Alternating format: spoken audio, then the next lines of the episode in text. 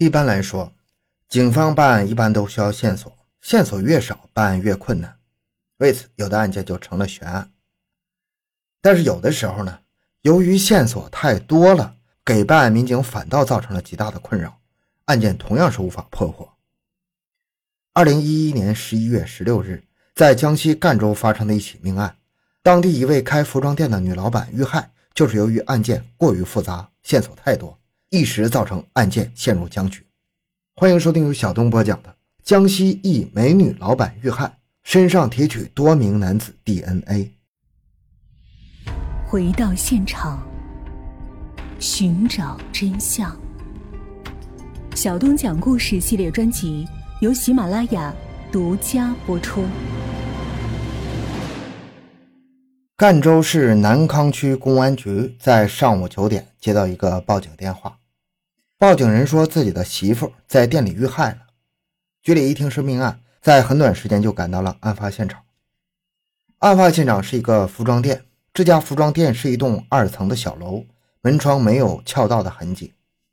警方认为，要么是熟人作案，要么就是嫌疑人在关店之后偷偷潜入躲藏了起来。进入店内，首先映入警方视线的是大量服装。在楼梯上，他们发现了一枚皮鞋印。在楼梯的拐角处，又看到了拖拽物体造成的痕迹。根据鞋印比较，推断出此人的身高、体重等特征，做出大概推测。该人是男性，身高一米七左右，体型偏瘦。案发现场的卫生间和卧室都在第二层。卧室门后有个红色的塑料袋，里面大约有八千元现金。床边摆着一张床头柜，上面除了衣物和化妆品外，还摆着两盒名牌的安全套。二楼楼梯口看到受害人的遗体，死者是一位看起来不到三十岁的年轻女性，仰面躺在冰冷的地上，下身的裤子被扒到小腿处，基本上可以推断死者被性侵过。死者名叫江云露，时年二十七岁。尸检结果显示，死者是死于机械性窒息死亡的，死亡时间是在十一月十六日晚上八点半到十点半之间。在案发现场的一楼发现。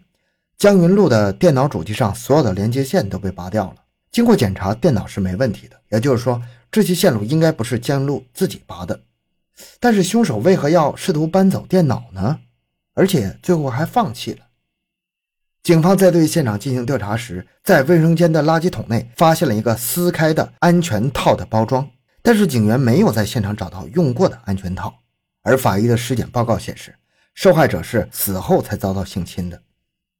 江云路指甲缝和现场提取的烟头检测出了同一个男性的生物检材，但是死者脖子上的吻痕却检出另外一个男性的生物检材。江云路的下体已经撕裂了，但体内并没发现精液，而且江云路怀孕了，一尸两命啊！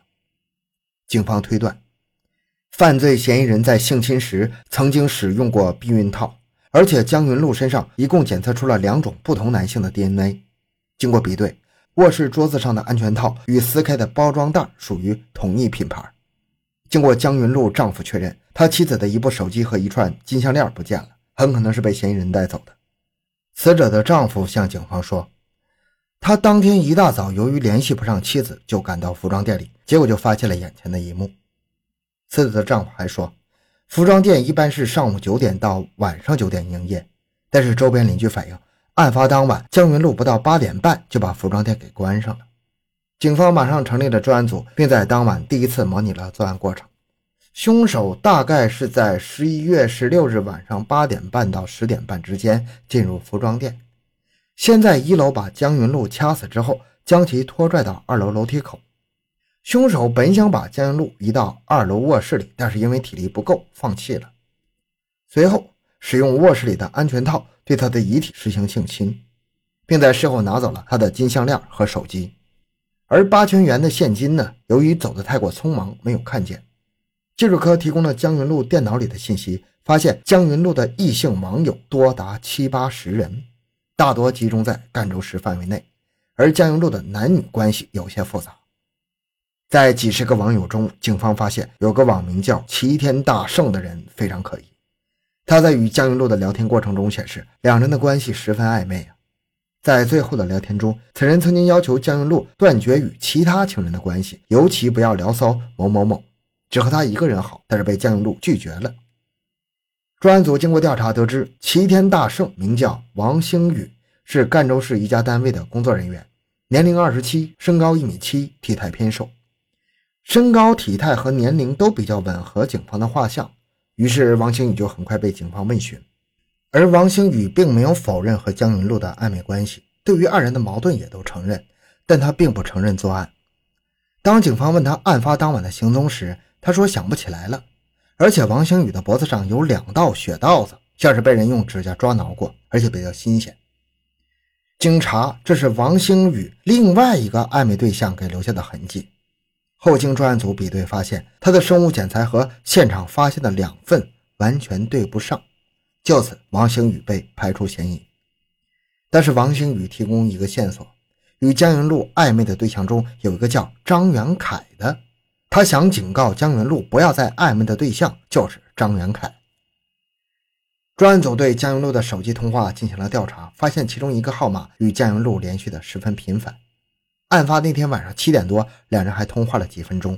经查，这个号码的机主就是张元凯，二十七岁，男性，是南康区一家工厂的工人，身高一米七一，体态偏瘦，也十分符合警方对嫌疑人的刻画。咱说了，这个人就是王星宇提到的张元凯。王星宇曾经向警方提供消息称，张元凯是比较喜欢赌钱的，经常找江云路借钱，江云路几乎是有求必应。在几个月的时间里，总共借给张元凯上万元。那么，张元凯会不会因为还不上钱而动杀机呢？专案组认为，张元凯与凶手身材相符，与江云路又是老相识，又有金钱纠纷，作案嫌疑很大。警方提审了张元凯，而张元凯对此彻底否认。至于说到二人案发当晚的对话内容，那就是江云路要他还债。他说他在案发当晚在公司洗澡。后经这么一查，张元凯说的是事实，他不具备作案时间。这样一来，案子又陷入困境。在专案组第二次会议上，有人提出，江云路案发到目前为止，江云路丈夫自始至终表现得很平静，根本不像是刚死了妻子的样子，着实可疑呀。但此人是受害者家属，没有证据的前提下，警方不方便对他进行直接的调查。警方通过暗访得知，江云路和丈夫之间的感情一直不太好。江云路的丈夫对于妻子的行为十分反感。据江云路公婆反映，案发当晚，江云路的丈夫是住在家里的，但是当晚他十点多回家了。如果是这样的话，那丈夫就具备了作案的时间呢？警方当即传唤前来问话。警方提取江云路丈夫的 DNA 进行比对，结果鉴定显示与两份生物检材都不符合。江云路丈夫说：“他知道妻子在外面有人，但苦于没有证据。为了抓住江云路的把柄，他在案发那天晚上想带私家侦探去侦查，但是设备没有备齐，只好放弃。就此，三个嫌疑对象都被否定了，案件又回到了原点。凶手到底是谁呢？”专案组再次进行会商，对三个调查情况进行复盘时，发现了张元凯的一个疑点，那就是张元凯洗澡的时间不明确。案发当天，张元凯确实在公司洗澡，也确实在公司宿舍睡觉，但他到底是几点到几点洗澡，又是几点回去宿舍的呢？这没有一个准确的时间。后经过仔细确认，案发当晚。张元凯是傍晚七点左右进去的，九点左右出来的，也就是说，案发时间张元凯一直在浴室洗了一个澡，洗了两个多小时，这不符合常理。但是张元凯的同事说，当天晚上他们都是八点半离开浴室的，碰巧遇上来洗澡的张元凯，那这就与浴室洗澡的时间对不上了。为了一探究竟，警方开始对公司的浴室进行检查。张元凯公司的浴室在一排平房内，进入大门是一条走廊，浴室就在快到走廊尽头的地方。让警方感到惊讶的是，在这条走廊的尽头还有一扇门。看门师傅说，这个门平时不锁，穿过这个门，一条河展现在警方面前，河上有一座小桥，而顺着桥过去就是江云路服装店的小镇。警察亲自从浴室出发到江云路服装店的路程，计算了时间，大概只需要二十分钟，来回的路程四十分钟。那张元凯是完全有机会杀了人再回到浴室的。专案组再次提审张元凯，并对张元凯的血液与江云路身上的遗留下的男性生物检材进行比对，最终结果显示，张元凯的 DNA 与江云路脖子上遗留下的 DNA 数据相符合。如果张元凯是凶手，那么极有可能在两个小时里偷偷去了江云路的服装店作案。那么他极有可能在两个小时里偷偷去江云路的服装店作案。看到鉴定结果，张元凯却说他去过现场，但是没有杀人。张元凯说，当日他从浴室后门去了江云路的店里，想和江云路发生关系，而江云路说。要想和他发生关系，那就必须把欠他的钱都还了。就这样，张元凯除了在对方的颈部亲了几口之外，啥也没干就走了。警方最后查证属实，只好将张元凯释放。专案组开始对现场进行第三次勘查时，发现，在江云路家的储藏室窗户外的飘台上有了意外发现。这个飘台上躺着一个用过的安全套。经法医检测，安全套的外面检出了被害人的生物检材，而里面则检出了一名男性的生物检材。他跟死者指甲缝以及现场留下的可疑烟头同属于一个男人，此人应该就是犯罪嫌疑人。专案组立即采集了小镇上五六十个年龄、身高、体态都符合嫌疑人特征的男青年的 DNA。其中一个叫张华的男人被比对上了。张华未婚，时年二十三岁，二零一零年七月刚刚大学毕业。他与江云路根本就不认识。面对警方的问询，张华交代了自己杀害江云露的罪行。原来，张华在乘坐公交车时，好不容易攒下的三千多元现金被一个年轻的女性给偷了，他就一直想办法给捞回来。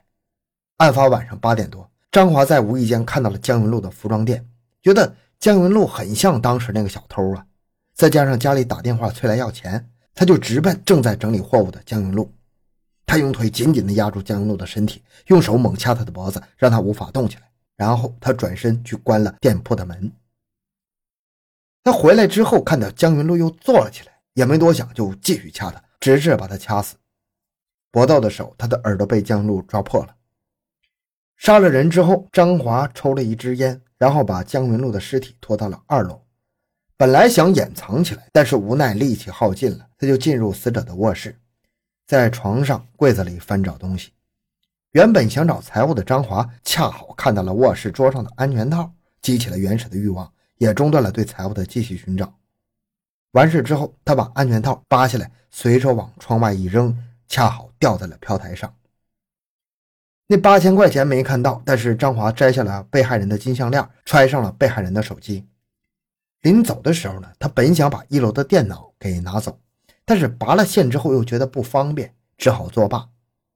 面对警方的问询，张华痛哭了起来，对警方说：“其实，在一开始他并不想杀他的。”这起案件的破案是经过一波三折呀，警方锁定了数个嫌疑人，最终却发现是一个无关的人员。至此，这桩案件终于在案发十四天后真相大白。好，这个案件讲到这里。小东的个人微信号六五七六二六六，感谢您的收听，咱们下期再见。